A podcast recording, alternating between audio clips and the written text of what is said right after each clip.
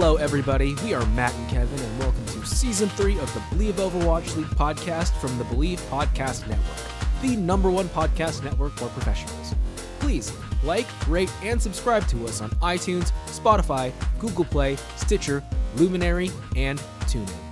You can also find us on all social media at Believe in OWL and at Believe.com. This week, we break down the fifth anniversary event and what's coming for the June Joust. Hello, hello, everybody. It is Wednesday, my dudes, which means Kevin and I are recording a new episode of the Believe in Overwatch League podcast, which you are listening to probably on a Thursday if you listen to it when I finally eventually upload them after editing. Um, how have you been, Kevin? How has your week off of actually having to watch Overwatch stuff been? Um, I've been participating in other gaming activities, uh, I guess you could say. Other gaming activities. What? uh, Yes. So, um, I found out that arcades are opening again close to me. So, Oh, for real? yeah, but they they have limited hours compared to like what they used to have, but that's fine. I mean, 11 a.m. to 11 p.m. is still plenty of time for me.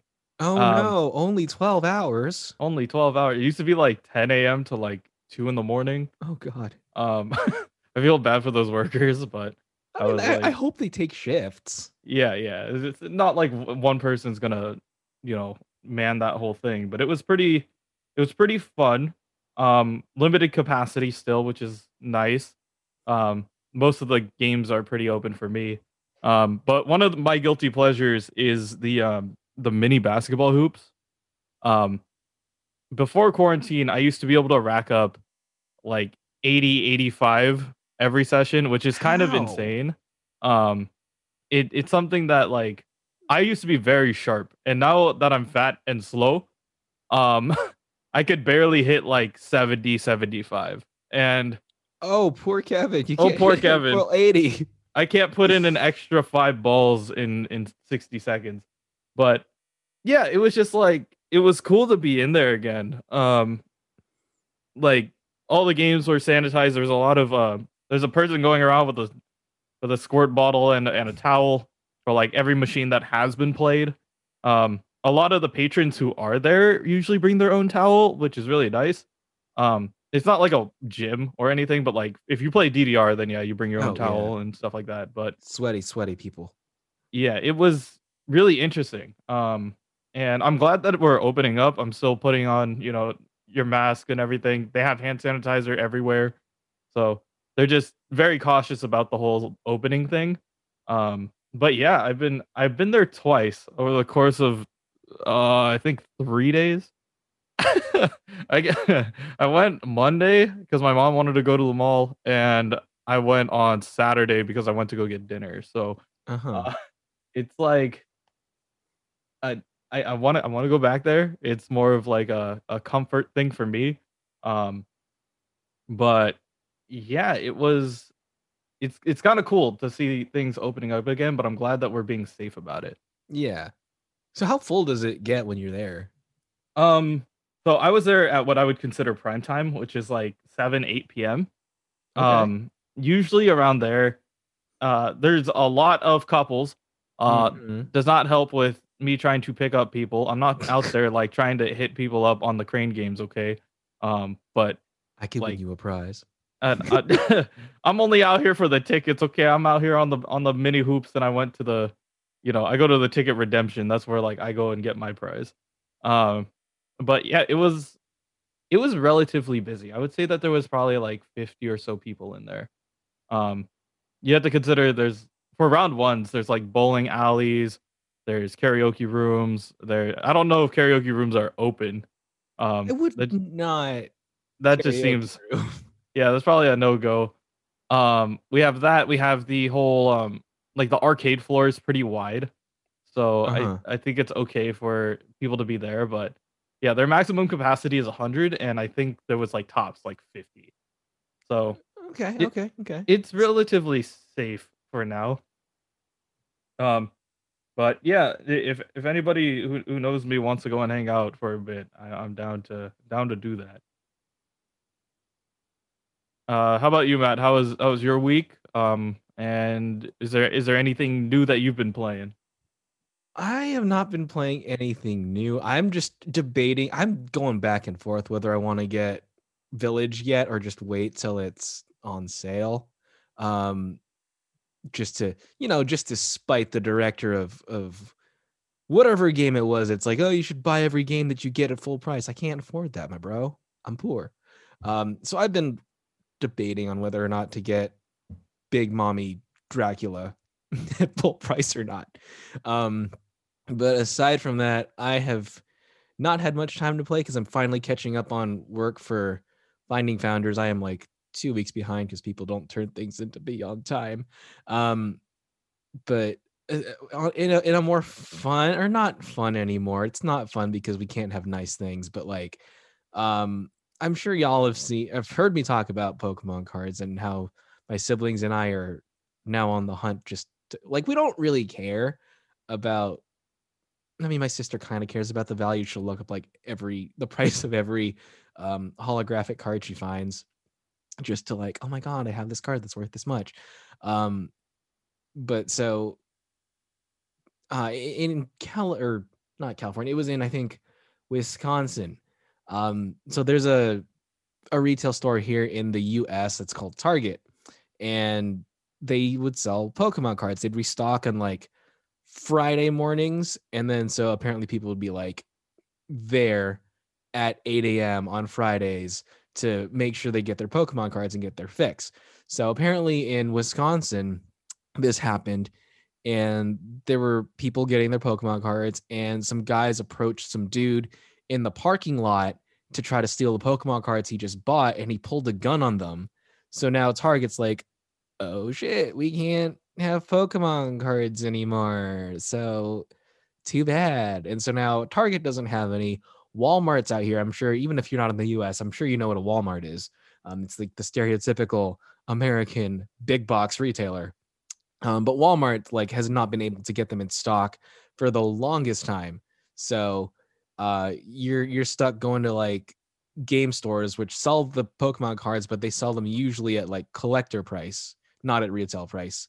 Um, so you you have to pay a little bit more there, or you can be like me and my siblings who drive around town and then get told, "Hey, you should go swap meet to find them." And, Kevin, guess what the problem with going to the swap meet to find is?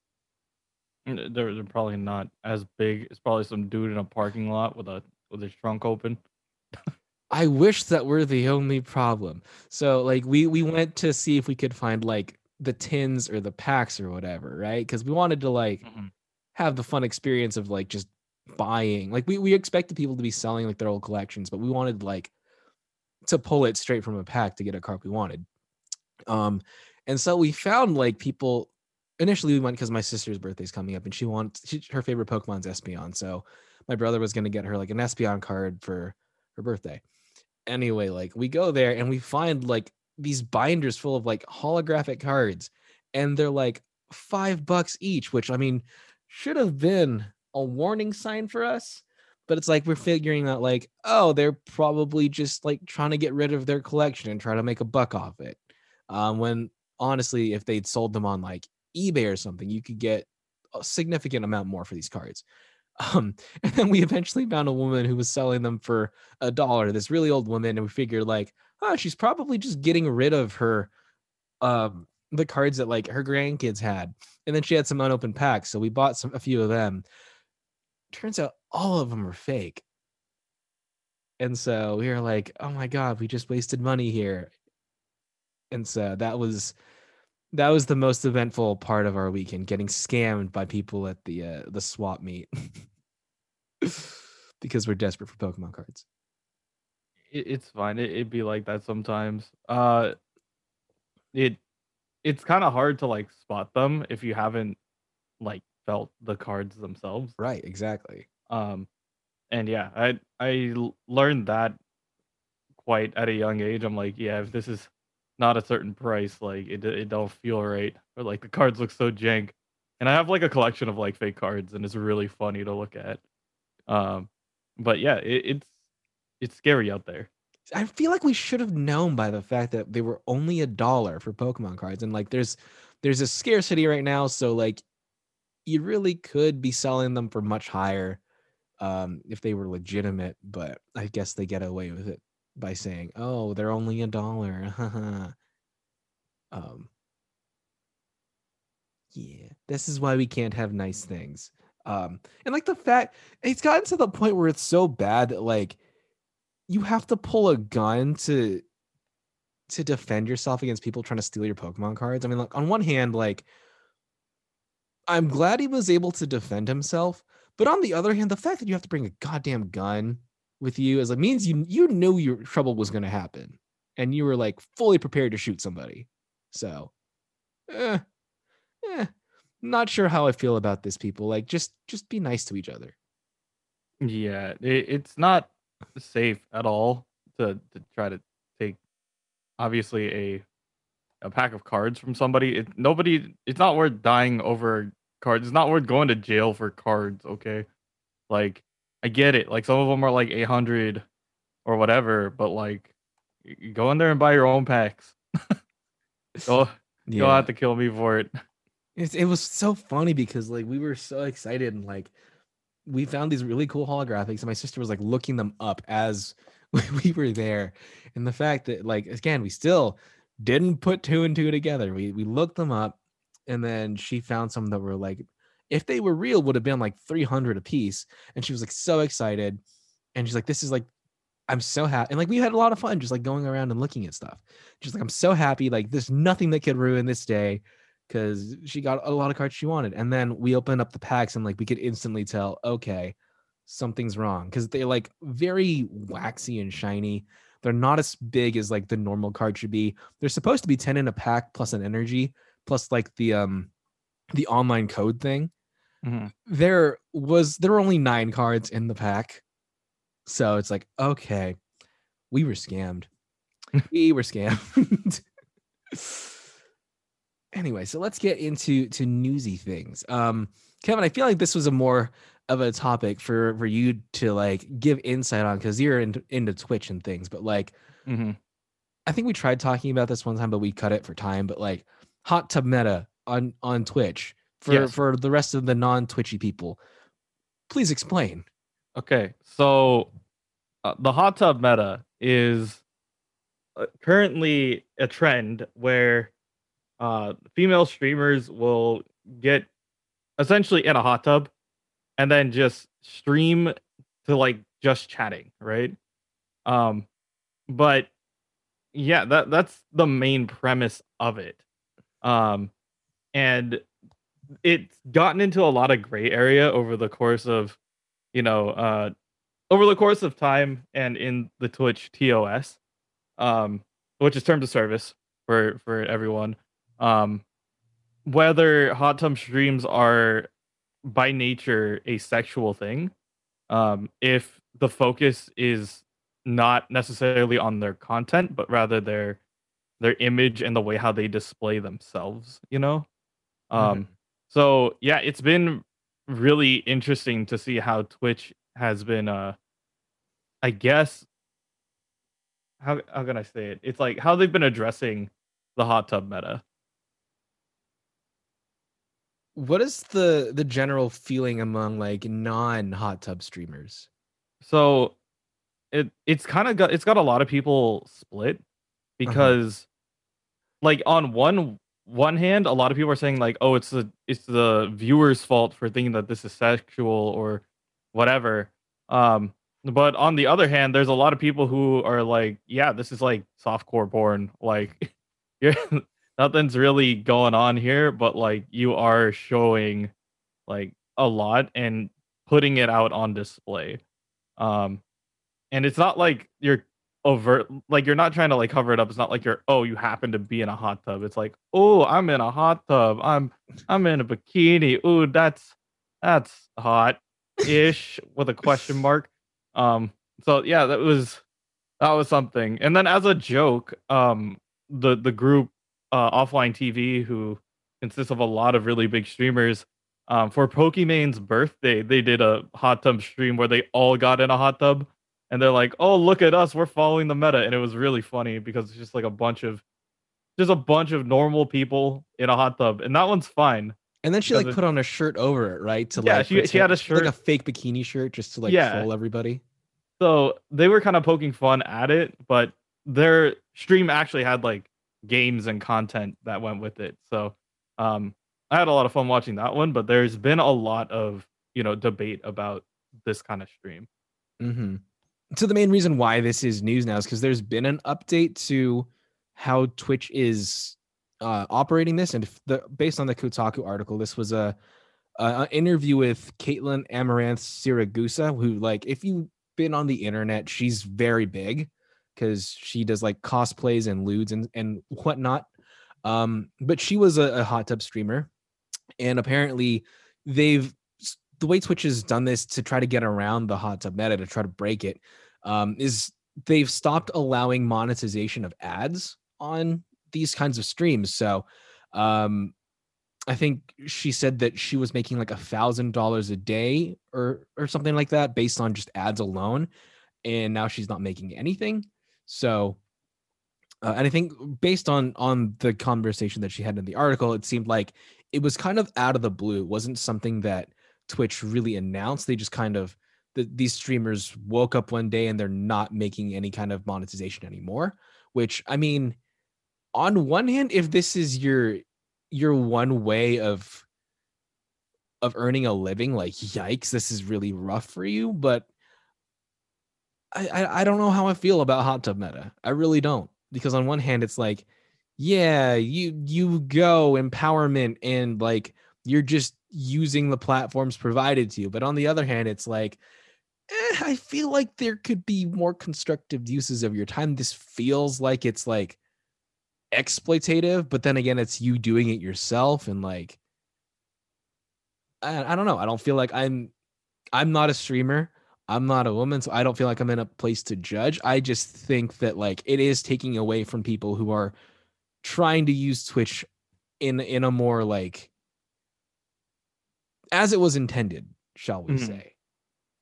Yeah, it, it's kind of a it's a weird gray area. Um and I understand where a lot of other streamers are coming from, where they're saying like, um, this this should be fine. It's it's still technically within terms of service, um, but it, it's that it's the other half where it's still like, well, I can't do this on a regular basis, right? Like mm-hmm. other other streamers, like okay. Another thing is like guys can't be on stream without a shirt on. Okay, uh, that was that was something that was brought up in TOS a while ago.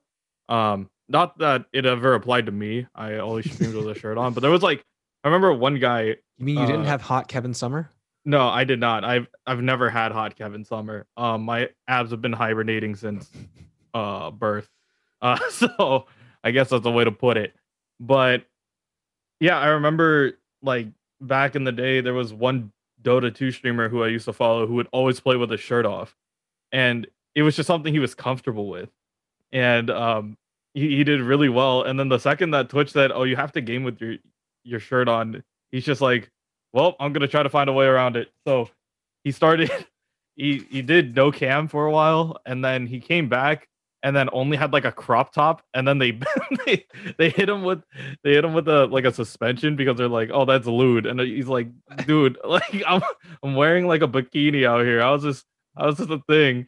Um, but yeah, it was really funny um, to kind of know where that is. But for the most part, I don't know what Twitch wants to do with this. I understand that they mm-hmm. don't want you know Twitch to become the next like OnlyFans or like you know like live cam Twitch fans. Uh, which would be kind of it would be kind of sad. Um, but yeah, Twitch was mainly made for you know gamers and allowing people of that kind to kind of express themselves and show off their uh show off what they can do. So uh, I'm really glad that like they're kind of cracking down on it. I don't know if this is the right way of like um trying to get these people off the platform. Um but if it forces them to change their like approach to the platform, like let's just say if it's no longer like the hot tub meta. I remember that there was the the workout meta too, like a while ago too, where it's just like, oh, if I get a sub, I'll do a squat on stream, and people are like, okay, that's uh can't do that. Um but yeah, it's just it, it's been kind of weird. It, it was like squats, push-ups, like sit up. I don't know. It was it was a very weird time. Um so yeah, we'll we'll see what this leads to and if this actually does like hurt hot tub streamers in the long run because they still get a lot of donations and subs and stuff like that. It's just like um it's ad revenue they're not getting. yeah, it's a little bit of ad revenue that they're not getting. They're not getting Twitch ad revenue from their streams. So Mhm. that's that's a little harder on them. one criticism that I did see of of policing this is um that by by removing it you force people to go into like different less safe platforms like instead of like I, I haven't seen any of of these streams so I wouldn't know kind of what goes on in them besides like like okay Kevin describe like what they do on these streams because it, it i, Just I lay don't- down and talk. that's it uh, That's pretty much it. Um, I, I I'll just I'll for research I will go into just chatting and I'll find one. Um, let's see. While you're Okay, there we that, go. like, oh, you already found one? Yep. Uh, top five. That was so fast. This That was in, that was in real stream. time. Uh, but yeah, I don't. I, I don't okay wait but this one's an actual like uh ph star Oh, all right let's go a little bit oh, further down Da-da-da. This one is not. Okay, here we go. Something. I don't do this often. Please don't judge me. It's taking me a while. it's for research. It's for research. Um. The the one thing that I have trouble like justifying is like if you have like a hot tub stream, how are you gaming? like What have a waterproof computer? in the water? That's my thing. exactly. Like I don't want to see a live electrocution, man. I don't want to see you make toast in your Uh, in your thing. I mean, the the question then becomes is like, what if you just took the two most popular things on Twitch and morphed them together, and now you have a now you have a VTuber who's in a hot tub, and you just call that a day. Like, is that is that the way to go? Do I just have to create a VTuber that's in a hot tub? Like, I'm, uh, I will do it. So like what I was saying was like uh, the, the- one of the criticisms is that like since it's technically like I guess a milder thing, like you force people who are, are doing this onto different platforms, like say OnlyFans or like to camming websites where they maybe they don't necessarily fit in. They wouldn't be able to compete with people who are actually like going full Monty on there. Um, so for them, like this is a a a slightly like more acceptable way, I guess you could say, to do that. it's it's more safe for work in a way uh, compared to the other ones. Because like you can say I'm a Twitch streamer and never have to really go into it. Yeah, but it, it is kind of it's kind of weird though. Like I feel like honestly, like Twitch is not the best place to, to start this kind of stuff.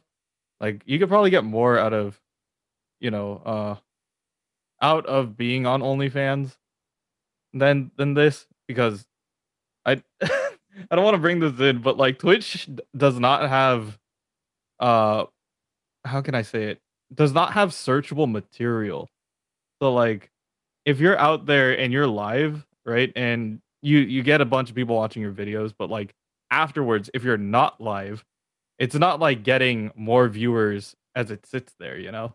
Uh-huh. um that that's where OnlyFans and like uh I, I YouTube technically has that as well um but like a lot of other sites have more retention in that factor than Twitch and I mean, like, I um, have friends who do OnlyFans who are just like, oh, this is my OnlyFans where I do my cosplay. It doesn't have to be like yeah an adult thing, you know? but um yeah that's the one thing that I'm confused about is the hot tub stream only there for um, for the live chat aspect of it, um, which OnlyFans does not. I don't think has that. I, I'm not on there, um, but yeah, it it's more of like a building a community thing in there at the moment. So I don't know.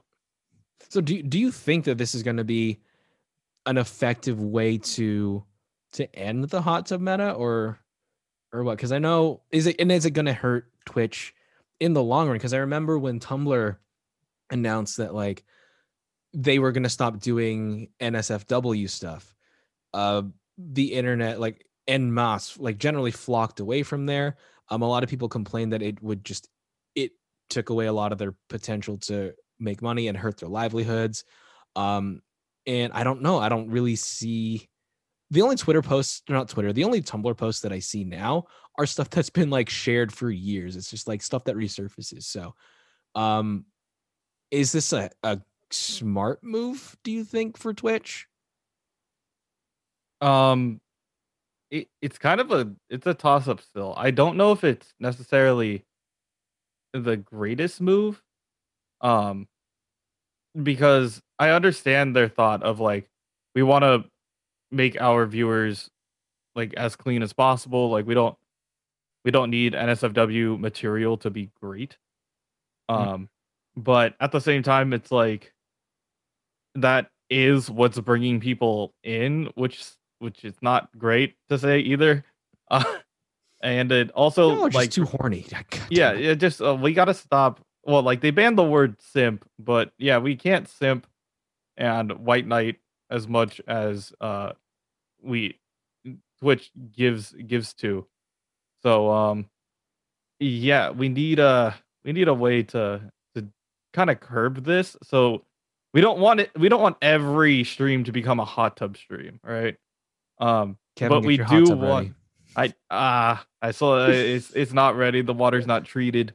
Uh but yeah, it's not a it's not a thing. Like I can't see this becoming a very popular thing um more than it already is um but at the same time i don't want it to become like something that is a staple. Like you can't stream on twitch unless you have a hot tub mm-hmm. or something like that. Um but yeah i feel like it's really i, I feel like it's going to take twitch time to if they are going to do something about this it's going to be clearly written out in the terms of service or in the community guidelines it's going to be something that they'll have uh, for themselves later. So we'll definitely have to see uh, what happens with that.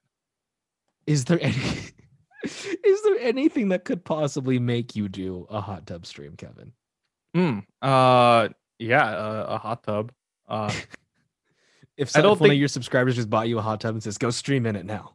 Do uh, like I feel like the the counter to that is like the fat guy in the kiddie pool. Like that is what you're gonna get if you want me to do this. Uh I'll I'll do it if I if I hit partner on Twitch. Uh I will sit in a kiddie pool in my backyard and die from allergies. That'll that'll be the whole stream. Uh, it will Allergy it will be streams. anticlimactic. Yeah, it's it's not gonna be a That's pretty stream. Allergy streams. Allergy stream, just like me outside for two hours dying from allergies. Uh, if if that's what you want, if that's what if that's what people are into, getting sneezed on, then yeah, I guess I guess I could provide that level of content for you. Kevin's sneeze stream. Yeah. It comes with like a whenever whenever somebody subs, it like it hits a spray bottle and it sneezes uh as a sub alert. I would I would do that. It would it would be gross, but it just it like puts pepper under your nose and makes you sneeze. It exposes me to the outside world. Anyway, moving on. Um, speaking of controversy, uh, we have a little bit of a resolution into the sad saga of Jay Sinatraa Won. Back when this first came out, we covered it. Um, he was accused of sexually assaulting his uh, his girlfriend at the time. Um, now he has been he was kind of placed on leave. There has been a, a an investigation into it. Um, and now he has been hit with a six month suspension that will last until September 10th and requires him to participate in professional conduct training before he can go back to competing. Um, they they didn't. The investigation didn't really find anything conclusive. Um, Riot issued a ruling stating that Won did not fully cooperate with the investigation. So that's that in itself is a little suspicious. Um, they didn't come to a definitive conclusion. I'm guessing because of that. So uh, here's here's the official statement from uh, the competitive operations team from Riot. Um, while the investigation did not come to a definitive conclusion on the underlying in- allegations, the competitive operations team had serious concerns with Sinatraa's conduct during the course of the investigation. It was determined that on at least two occasions, Sinatraa misrepresented certain facts, made false statements, and did not cooperate with the investigation in a way expected of a professional Valorant esports player. So, um, Riot said that they, at this juncture, we will defer to the authorities to make further investigation into and factual findings related to the allegations. Um, and here is Sinatraa's statement on this. I've spent the last two months reflecting on how I can be better as a person. I've been a pro player for basically all my adult life and still have a lot to improve on. I've been reflecting a ton during the downtime, and I know how much I hurt Cleo emotionally, and I'm truly sorry about it. I will learn from my mistakes and keep on trying to improve myself as a person. There's a lot to unpack here. There's there's a bit to unpack. Um I hate his apology and exp- it's not even it's it's a semi apology even. I hate it. The the way how Sinatraa Sinatraa's apologies have been like really whack. I mean, the, for a lack of a better term. Um That's It- it's just- mildly. uh, yeah, it it's not like full it's not really reflective of him. I'm glad that like Riot is taking a stance, but I think 6 months is actually too short. Mhm. Um, I would say ban him for a year. Um, give him like a lot of time to really think about this. Like, um, and what that'll do, if anything, like, um, it will force him to clean up. You you have already said that he has to take certain courses in order to, you know, get back into whatever else he wants to do.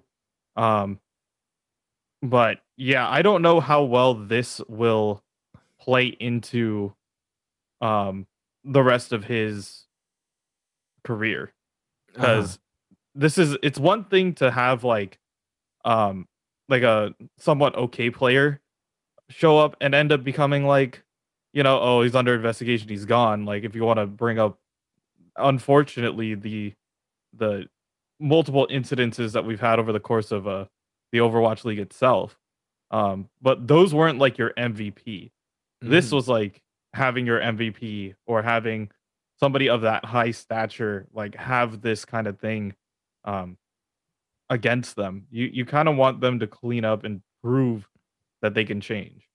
Um right. we know that Sinatraa is that is capable of change. We've seen it.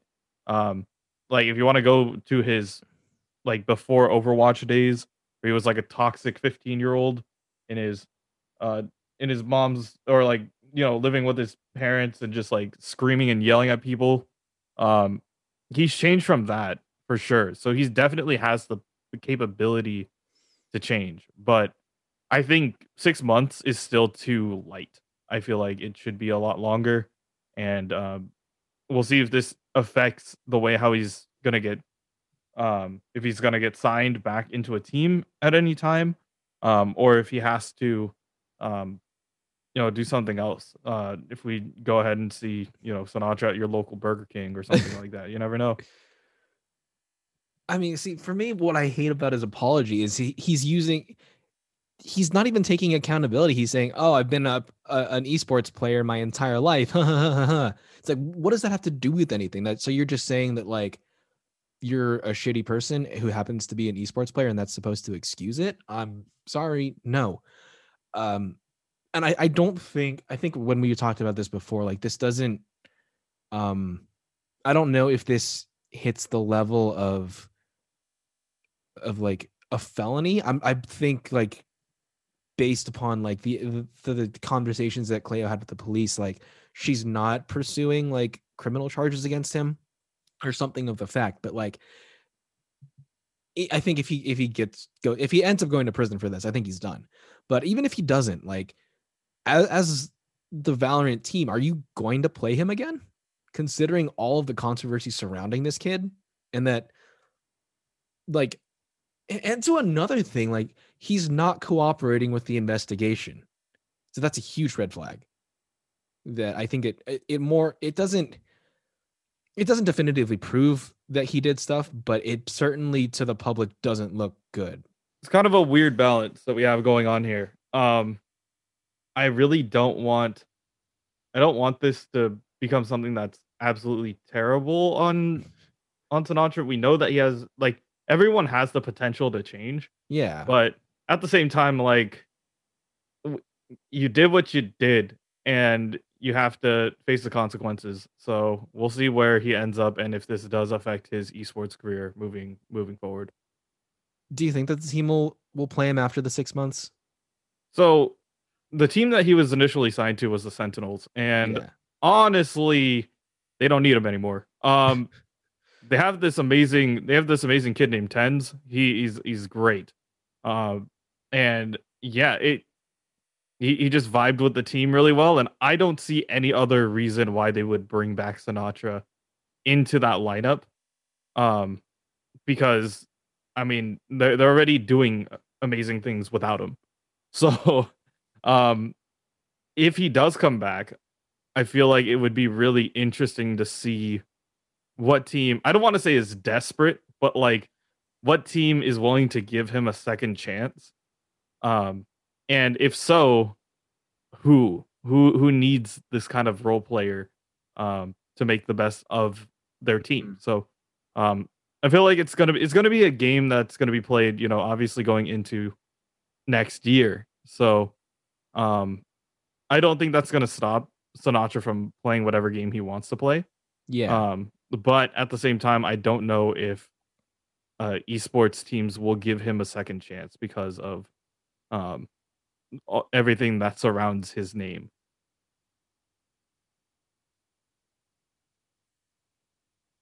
So we'll update you if anything happens on that front. It's uh it's just really sad to see like he he went from such I guess a, a positive figure in esports to to now this. It's like it, it keeps happening to people who are like reaching some level of prominence and then you find out oh they they did stuff. Like this happened to like to Mufin too like when he the his stuff came out. Like he was starting to like actually play. He was getting some like good coverage good plays and then boom. Oh you did stuff. Goodbye. So i think i think esports yeah i think esports as a, a whole needs a a culture change and just sports in general. It's not just esports that this kind of stuff happens. Yeah, it, I feel like this really leans into cancel culture as as a whole. But um, I remember watching this thing with um, I think it was Anna Akana who was talking about it. But um, when it comes to like canceling somebody, you don't give them the opportunity to learn from their mistakes. Um, a lot of people just cancel them and just say like, okay, that's it. You what you did was wrong and it will forever be with you. Um, but if you have somebody who, um, like went through something that was that was bad, they understand it and are willing to give you that kind of like how can I say it is willing to tell you the reason why that is wrong.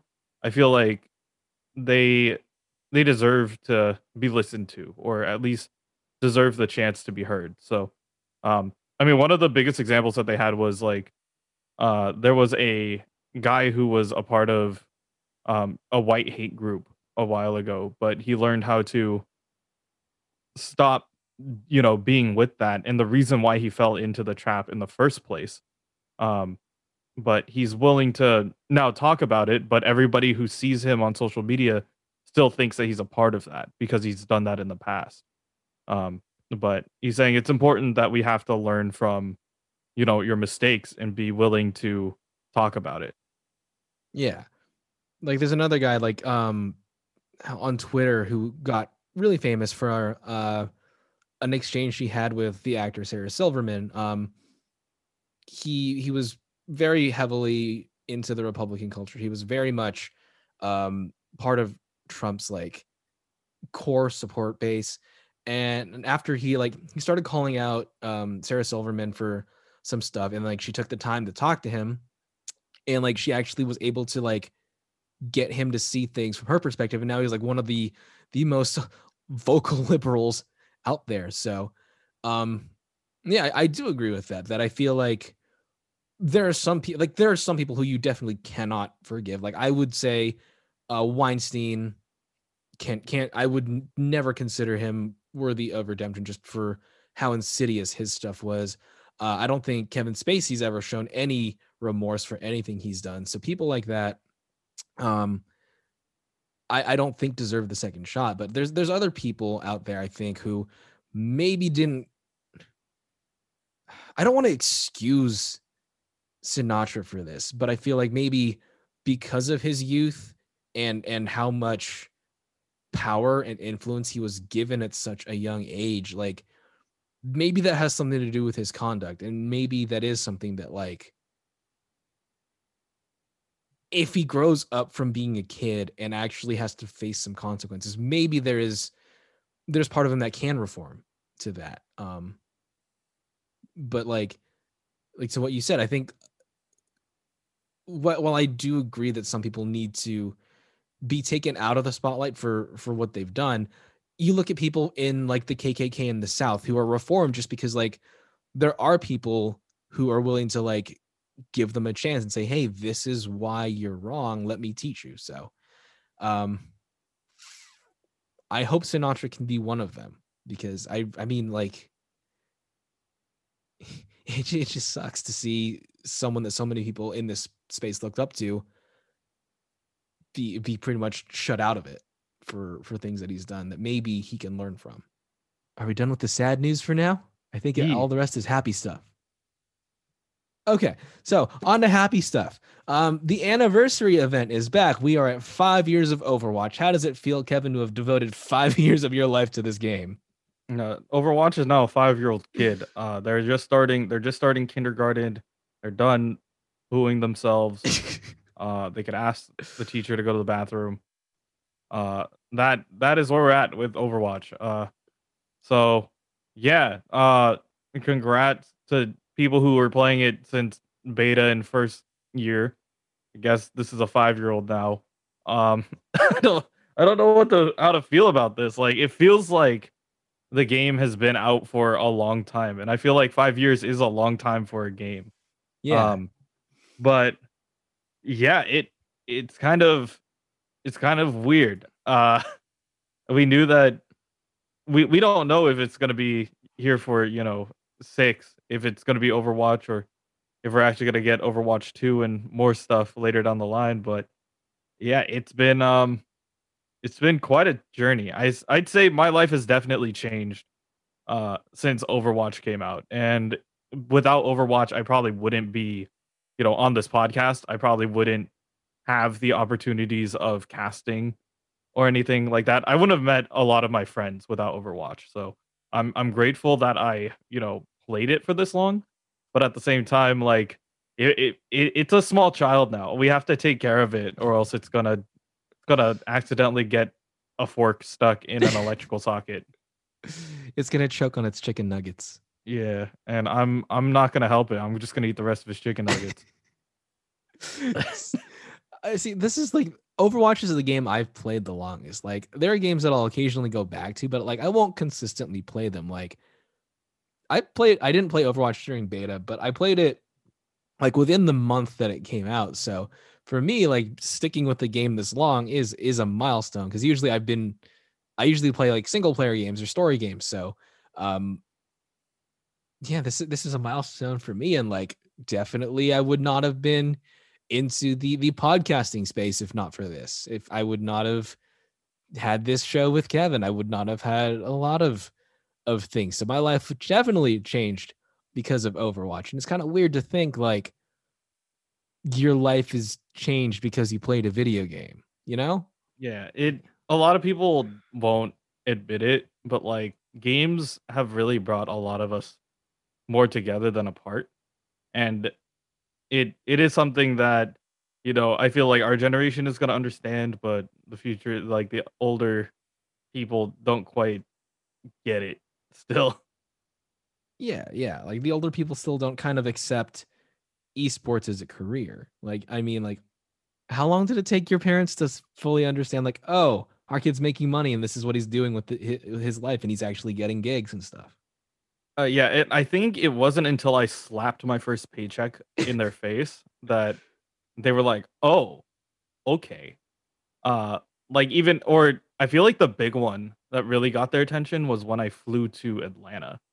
Ooh. Um, I had I was invited by a certain group to it, it was to cast Overwatch 1v1s for a, a ungodly amount of time. Uh it was 3 days, 8 hours each. so yeah, it, it it was not it was not easy. 24 hours. That's a whole day of that's a whole 24 hours of, of casting Overwatch, my friend. Yeah, and it wasn't like I, I had to constantly talk for eight hours. And then like after the eight hours on like day two, like I essentially had no voice. Um I I had to use uh I, I was playing charades with my roommate so he could understand what the hell I was saying. How did it feel when you got when you got that first call to like get sent out to travel and like also what was your first like professional gig casting? So most of my gigs came through the school that I went to. I went to the Academy of Art um, in San Francisco, and during my last, I guess last year, last semester, literally my last semester of school, um, I went to. I was taking sports casting. I was taking a sports casting elective class, and I asked my teacher. I was like, "Hey, do you think this could be applied to esports?" And he's like, "What is that?" Right? And I was like, "Oh, um, it's this." And so I showed him like a clip of, you know, esports commentary and stuff going on, and he's like, "Yeah, you can clearly apply that." And then the head of communications had his her son was like the was like the the product manager of a hundred thieves and went out to um went out to an LCS in LA. Um, and she's like, this has a full scale production. They have like a stage, they had like VFX, they had players. It was like a whole event. And like, she's like, why are there, there there's like millions of dollars in this industry and we're not even tapping into it.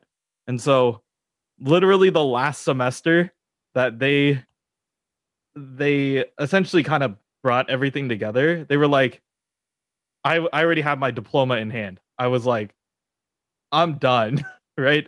And they're like, but would you be willing to help us like kind of bring this esports scene, um, the production half to the school? And we're like, yeah, sure. I don't I don't mind doing that. I they're like, would you be willing to take extra classes and see how it goes? And I'm like, uh I guess maybe maybe in a bit. And so uh did you have to I pay for a, your extra classes? I did. It was oh. kind of it, yeah, it was kind of whack. But oh, they I feel like they they semi scammed you then. Yeah, but I feel like it was a better thing for me because like I did learn more about the production half in that manner. Um, and then without me taking that class, I wouldn't have met half the people who run run the productions right now. So it was like I was able to meet Mushu and like V Flight and I go way back um, before any of us wanted to get into esports as a career.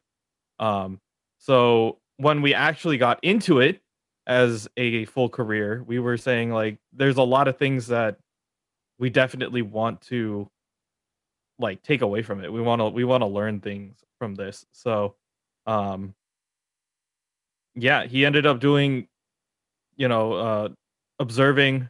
He's currently in Iceland he just took a picture of himself in front of a volcano. Uh, Did he go to the museum?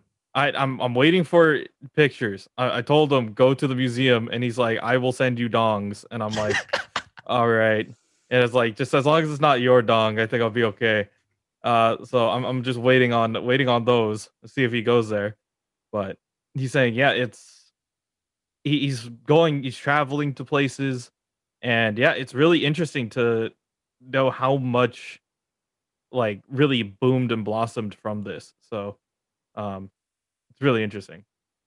Yeah, and I mean, like, I believe the figure is that in 2021, like, the industry of esports is set to make like a billion dollars this year.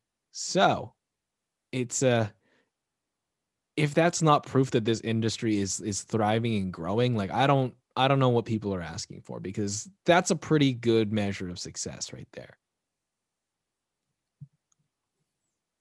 Yeah, it, it just shows like how important community is um in in these kinds of games. So I mean, there's a lot of people who you know, we, you wouldn't have met otherwise unless it was for esports and for gaming culture in general. So I'm really grateful for everybody who I've met and yeah, it's it's been a been a great experience overall. It's also like really cool to like just be randomly like to randomly figure out that someone you know is like into the same game and stuff as you two you are and like that's happened with me with Overwatch a lot of times. So it, it's really fun to have that kind of surprise community, you know?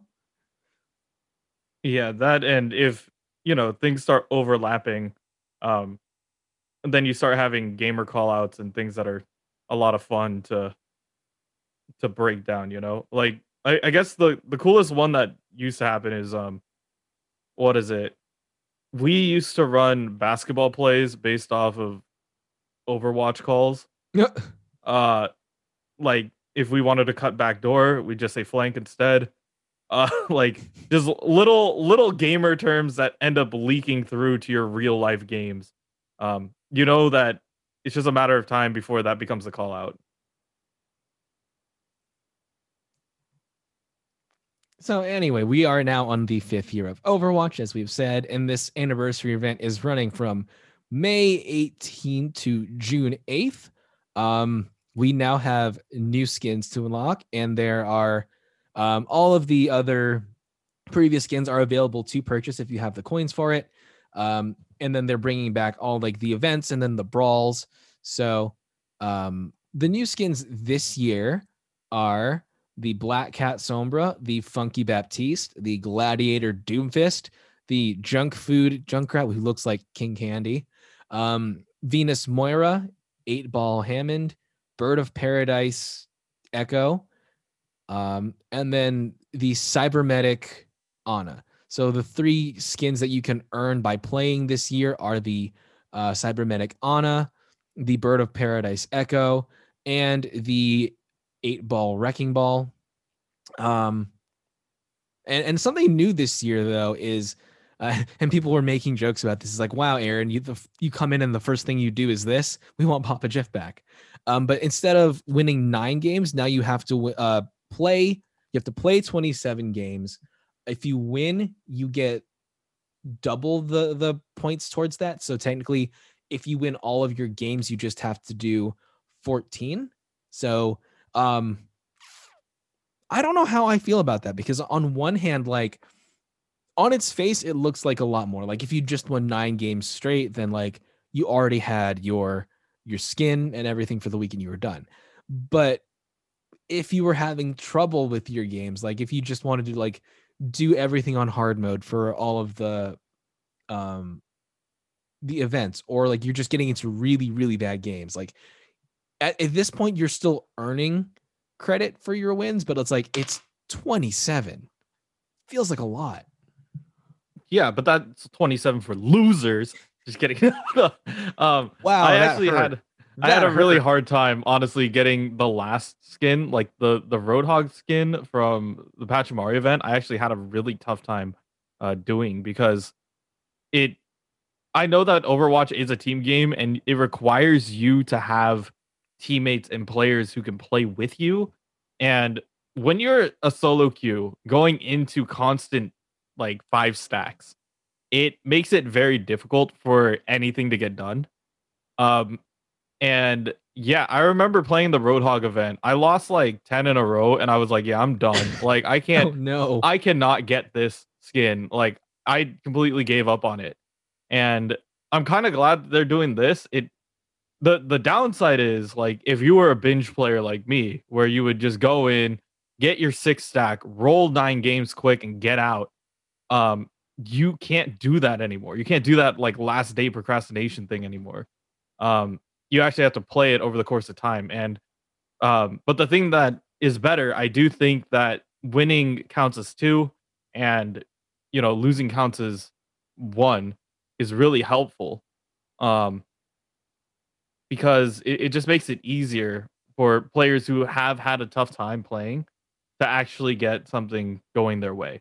Um, and yeah, it it is gonna take a lot longer. Um, what I have wished it was uh if it was an even or number. I mean, this is just me personally. If it was, I I, I don't I don't like twenty seven. I don't like the number twenty seven. uh, I would have been okay if they said, okay, you lose. It has to be a minimum of like twenty games, right? Um, yeah, make it a minute, make it 20 games to lose, right? Total. And make it like you have to if you win 10, right? Because that's closer to the original number, right? Yeah. And it also incentivizes, you know, winning them. And I understand, like, oh wait, but that's not a multiple of that's not a multiple of three. How are you supposed to divide that up? And then I'm like, fine, make it 30. Like you could do 30 lost games and like 15, but that just expands the timeline by one game. So um by by one win i guess. It it just takes a lot longer to really get everything done. So um yeah i just hope that like if you have a queue partner if you have a five stack uh let us know. I don't want to get rolled every single time. Just tell me when you're queuing so i don't queue into you. What are your thoughts on the skins? Oh i uh yes. Um I don't know when we uh we got the rights to Batman villains. That's one. Um, but I am really digging the funky Baptiste. Like we were discussing it when it first came out. There was like an announcement trailer for the funky skin. And I was telling everybody, I was like, yo, like Baptiste is out here like really messing things up. And the one thing that all my game design friends said is like they really missed an opportunity to make the immortality field a disco ball. And oh I would have been God. like, oh, that that would have just been like the cherry on top if they did it. Um, but otherwise, they're like, this skin looks really sick. Like they're they're ready to they're ready to throw down in there. So um yeah, I I do like the funky skin personally. I think that it's it's a very cool skin. You just wish you added that little bit. It would have been that much better. Everybody would have been shelling out money, you know, but yeah, it, it would be like that. People are hating on the Junkrat one because they say like people are like, I looked at the Junkrat skin and now I have diabetes and like I like it. It reminds me of King Candy from uh, Wreck It Ralph. I think it's funny and like it's it's a little bit outrageous, but I feel like it fits Junkrat. He is an outrageous individual. Um, but I did open my, my free loot box yesterday and I got the Gladiator um Doomfist skin, which I think is so cool. I think that one's super sick. But as to the uh, to the Batman villains thing that Kevin was talking about, like if you look at them, Sombra looks like Catwoman, Moira looks like Poison Ivy, and then if you like look through all the other skins, like you can kind of assemble a Batman villain montage out of them. Like uh the Cold Heart Reinhardt is Mr. Freeze. Uh, May in her penguin suit is obviously Penguin. You could I mean, this is doubling down on the Junkrat stuff, but you have Scarecrow and you also have Joker for him. Doomfist, you have like the Doomfish skin, so he could be like Killer Croc or like King Shark or whatever. But then, like, well, me and Kevin were talking about this before we started recording, but like at this point, who becomes Batman? Uh, yeah, we we were discussing this quite a bit because moves wise, Reaper fits really and well. look wise too. Yeah, you just give him kind of like a, a bat cape. Um, and I'm like, dang, then who becomes Commissioner Gordon? That is a real question. Just like, do you put, do you make Soldier 76? You know? I feel like uh, Ana fits that though. Yeah, Ana, you could, you could also kind of do like a rogue, like McCree potentially. Uh, oh, I didn't even consider McCree. It's kind of a, it it would be really interesting to see how far they go with this. Um, but a couple of other skins. Remember, like this is the anniversary event, so all the anniversary skins are back as well.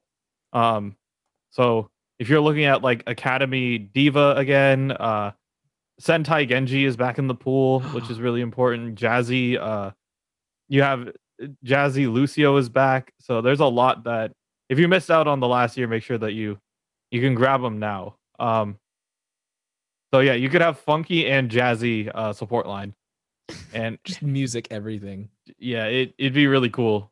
They're changing the events every day. Like for right now, um, first three days have been Halloween Terror. Next is Winter Wonderland. Um, I'm just uh, Lucio Ball. I know I don't have to play Lucio Ball, but I feel I feel it would not be complete if I didn't complain about it. But Lucio Ball, my God. anyway, um, let's see. Uh, do you think do you think that the Batman thing was just a coincidental thing, or do you think that they were actually going for that that motif and just hope that we'd understand it. Uh, I just hope that Warner Brothers doesn't crack down on it. like, uh, I I do think that like aesthetically it looks like it fits. So, I mean, I think making nods to other franchises is good as long as it's not like a straight like you know one for one. Uh, mm-hmm. So, I mean, we saw that in Heroes of the Storm a long time ago. Um, back when you know it was still in development. Like one of the ones that I still I still really want is like I want an Evangelion color scheme for D.Va. Um, she had it in she had it in Heroes of the Storm. If that ever comes over to to uh Overwatch, I'm I'm gonna buy that instantly. That's another thing to celebrate the fifth anniversary. Heroes of the Storm, which I keep I keep forgetting that people still play the game. Um, but Heroes of the Storm now has Overwatch actually themed skins. So, um, who did they pull in? I know they pulled in Soldier 76. They pulled in a Reinhardt Tracer. Skin, Tracer. They have a Roadhog skin now. Yeah. Uh, Genji's an actual character. Tracer's an actual character. D.Va's an actual character. Ana's uh, an actual character. But another, but the, the thing that people were complaining about is like, okay, so you're bringing in Overwatch skins to Hero of the Heroes of the Storm, but you're not going to pull the Heroes of the Storm skins into Overwatch. And like, I don't play the game anymore, but they have really, really good skins for those characters. So another thing that is coming up is we have the PvP showcase coming out on Thursday, which I guess is, is tomorrow. Um, so we'll break that down next week. But they're also doing a Reddit AMA coming up for with the dev with the developers. Um, one thing that they're doing on Twitter is they they allowed us to ask some questions, what we'd hopefully like them to answer during the actual stream. Uh, I submitted a question. Mine was for the PvP side, how are you going to balance it so that um, if there are levers or griefers or or smurfs, how and they ruin the game or they leave the game, um, how are you going to make it fair for the players who are are trying to play it normally that doesn't punish them for losing a game that they really had no control over. And is there possibly a way to do that at all? Or are you just gonna have to kind of suck it up? Yeah, and another thing that like I don't I don't know if there's a way to ask this well enough, but it was um how is there gonna be any um DC like disconnect uh like grievances because mm-hmm. like I remember like accidentally DCing out of a game or like my internet crashed and like I lose 50 SR and I'm just like, oh, okay, well that was bad. Uh but at the same time, like I didn't instantly requeue. I like stopped for the night and I'm like, yeah, I'm done. But um I know that other players just try to like requeue in and they just they start racking those up. Um if there was a way how you know you can slow that down or just say like um I know that in Valorant, there's a way how like if a person DCs within the before the first round or after the second round, um, or after the first round, if there's a disconnect in round one, you can ask the client to be remade, to ask the game to be remade, um, and it will requeue it and find another person to fill in that slot. Mm-hmm. So, like, it's only round one; it doesn't change a lot, but it's it's something that like if you do load in with a disadvantage, you have the option to to ask for a remake. My internet right now is relatively stable, but one thing that my PlayStation does, and I I have tried so many times to fix this. I don't know if I ever will, but like my PS4 will spit out the disc. So I'll be trying to play, and then I can't anymore because this the, the PS4 just doesn't want to do it. So I lose SR, which is part of the reason why I don't like playing comp anymore, is because am I just gonna tank because my PS4 is having a pouty day? So that should be something really interesting to look into. Um, what are some other things that like potentially they could address or fix in in Overwatch 2 that they might address in the the stream? Because that's my that was my biggest thing is is the griefers and the levers, and then you brought up the the DCing thing, which I completely forgot about. Yeah, there's going to be a lot of questions, and I hope that none of them have to do with eyes. Um, I, I just hope that we actually have, you know, a good, honest conversation about, you know, Overwatch 2, um, what gameplay things that they're going to add, um, if anything is going to change, um, going, especially format wise, because like we've definitely discussed that thing of like if there is one tank, what changes, um, and if we do have that if if there's to be, you know, changes down the line. Um, but yeah, I feel like it's to be really interesting uh, to learn about all that. And then finally on my list is the June Joust is finally starting next week. F- uh, why, why did I even say finally? It's only been a week. Um, but yeah, the June Joust is starting. We are on our second tournament of the Overwatch League. Um, they did make some changes. So uh, we have tiebreaker changes. Uh, they introduced the hero pool and they have placed in a patch and map pool. So here are the changes for the tiebreaker. Um, they're making one minor change to the qualification rules, adding a strength of schedule tiebreaker to further mitigate against the possibility of needing to play an additional tiebreaker match. Um, here are the new tiebreaker, or here are the new tournament cycle tiebreakers. Postseason tiebreakers remain the same and can be are on their standing page. Um, so they're going to look at map differential. They're going to look at the head-to-head records in qualifying matches. For ties among three or more teams, this step is only applied if there is a head-to-head sweep, i.e., if one team has defeated each of the others or lost to each of the others. Uh, league points of all opponents within the tournament cycle. The team with the most opponents' league difficulty points will qualify. So I feel that that's going into the um, uh, the power matching, I guess, thing that we were talking about last week, or like the strength of that pool. Um, the map differential of all opponents within the tournament cycle, the team with the highest opponents map differential will qualify. And if a tie between two or more teams remains, the postseason tiebreakers will be applied. So this is just going to make it, I guess, so that we have less matches to watch and I guess less for them to cast. Um, so we now have a new hero pool. So for this tournament, the out of rotation heroes are going to be Tracer, Sombra, Reinhardt, and Zenyatta. And they only picked heroes that were played regularly. So that meant 10% or more pick rate. And then no hero can be removed more than once during the season, which I believe is a change over last year. Is that correct? That we had some heroes banned multiple times, right? Yeah, we used to have weekly hero pools. So this is now just like for the entire like month. Yeah. Um, and so when when these came out, um, I looked at it. I'm like, oh, they just they just took out Danteh completely now, didn't they? And then Danteh tweeted like, no, wait, no, this is actually a buff. Like now I'm not stuck in Mei hell. So, um, considering how dominant Tracer and Sombra were for like a lot of the the winning teams, it's going to be really interesting to see where this goes. I feel like the Reinhardt pick was not what I was expecting to see. I felt like it would have been more like a Zarya or a Winston, considering how important like dive and double bubble were. Um, and then the Zen was also confusing to me. I think it was. Do you think it was random or they actually like went and picked?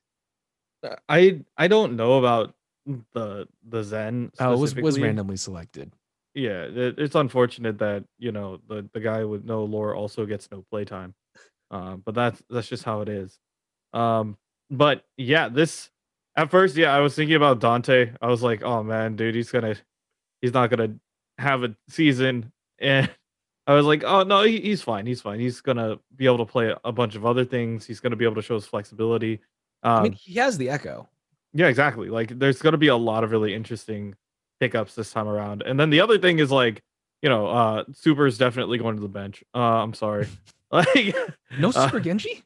No Super Genji. We bought this is the reason why we brought Tayo. Uh so yeah, this is gonna be really, really funny to watch.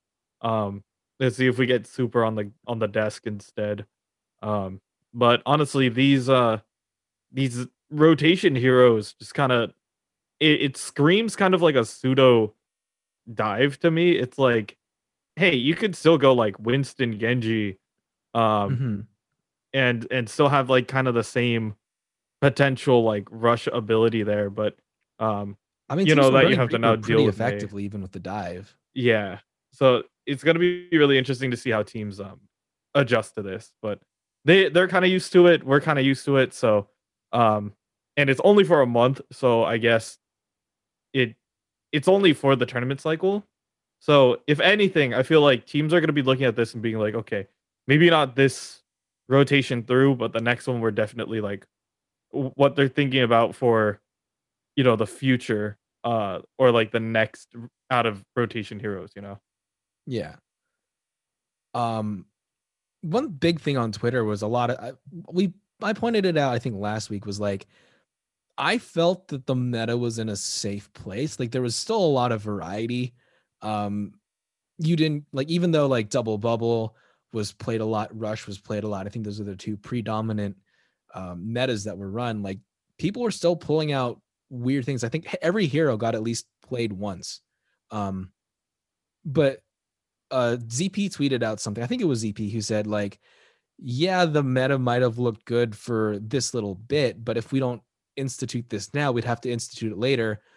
And and that just leaves more potential for things to go wrong with this season. So by putting it in now, um, we're actually making sure that the season stays in um, a healthy state as in regards to meta. Um, what, what do you think of that? Do do you think that it was a good time for them to do it? Do you think it was necessary? I still don't think it was necessary. Yeah, I'm in this very weird like state of being like is it was it worth it for this for this block, you know, like by by creating hero pools, you do force them to play something that's not their comfort, but at the same time it does create an imbalance in the league um at some point. Um but at least it's not like I remember when hero pools were like every week, right?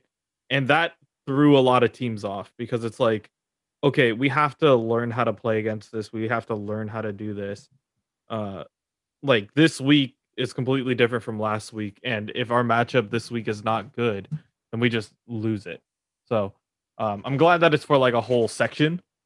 Um it should make it a lot more uniform over the course of you know this this play time so w- one last thing is that the patch and map pool, the patch that they're bringing in is the most recent patch, I believe, where with the Baptiste, D.Va, Echo, Moira, Orisa, Reinhardt, Roadhog, and Sombra changes.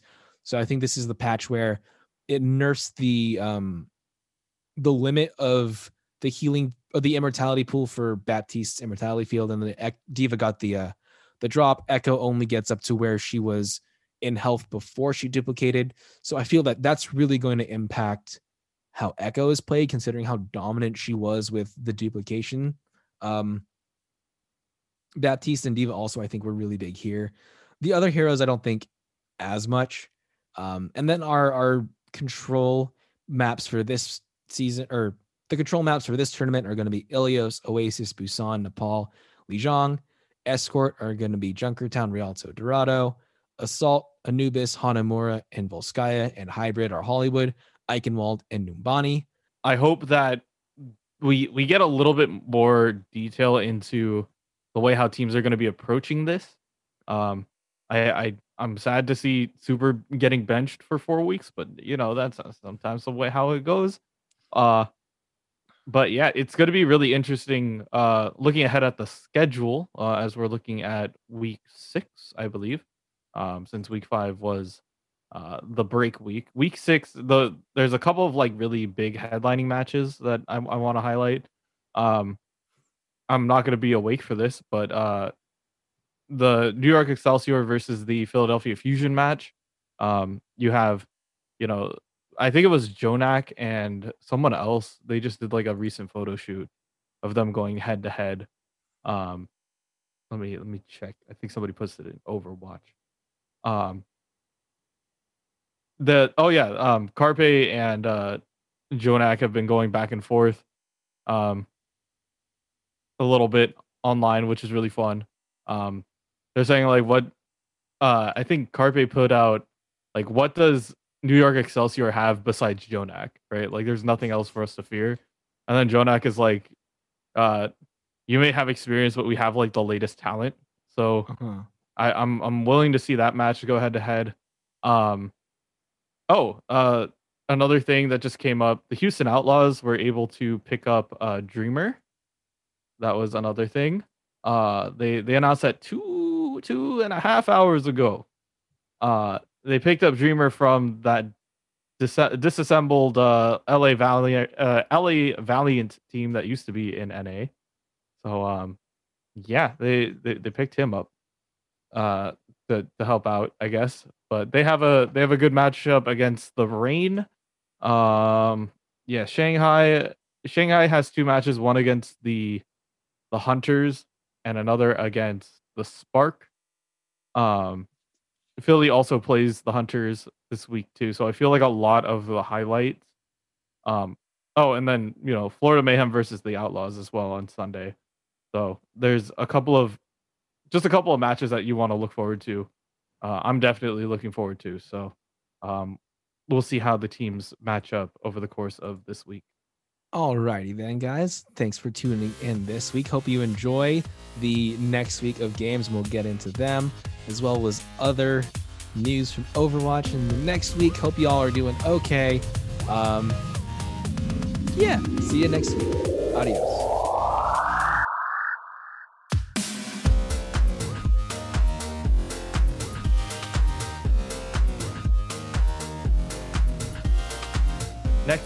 We get into the first week of the June Joust and bring you more gaming and Overwatch news. Thanks for listening to this week's episode. If you like what you hear, please like, rate, and subscribe to us on all your favorite podcast platforms and follow us on all social media at Bleav in OWL. Questions or comments? Please send us an email at believeinowl at gmail.com. If you'd like to advertise with our show, please contact our network at Bleav.com. Thanks for listening, and we'll see you next week.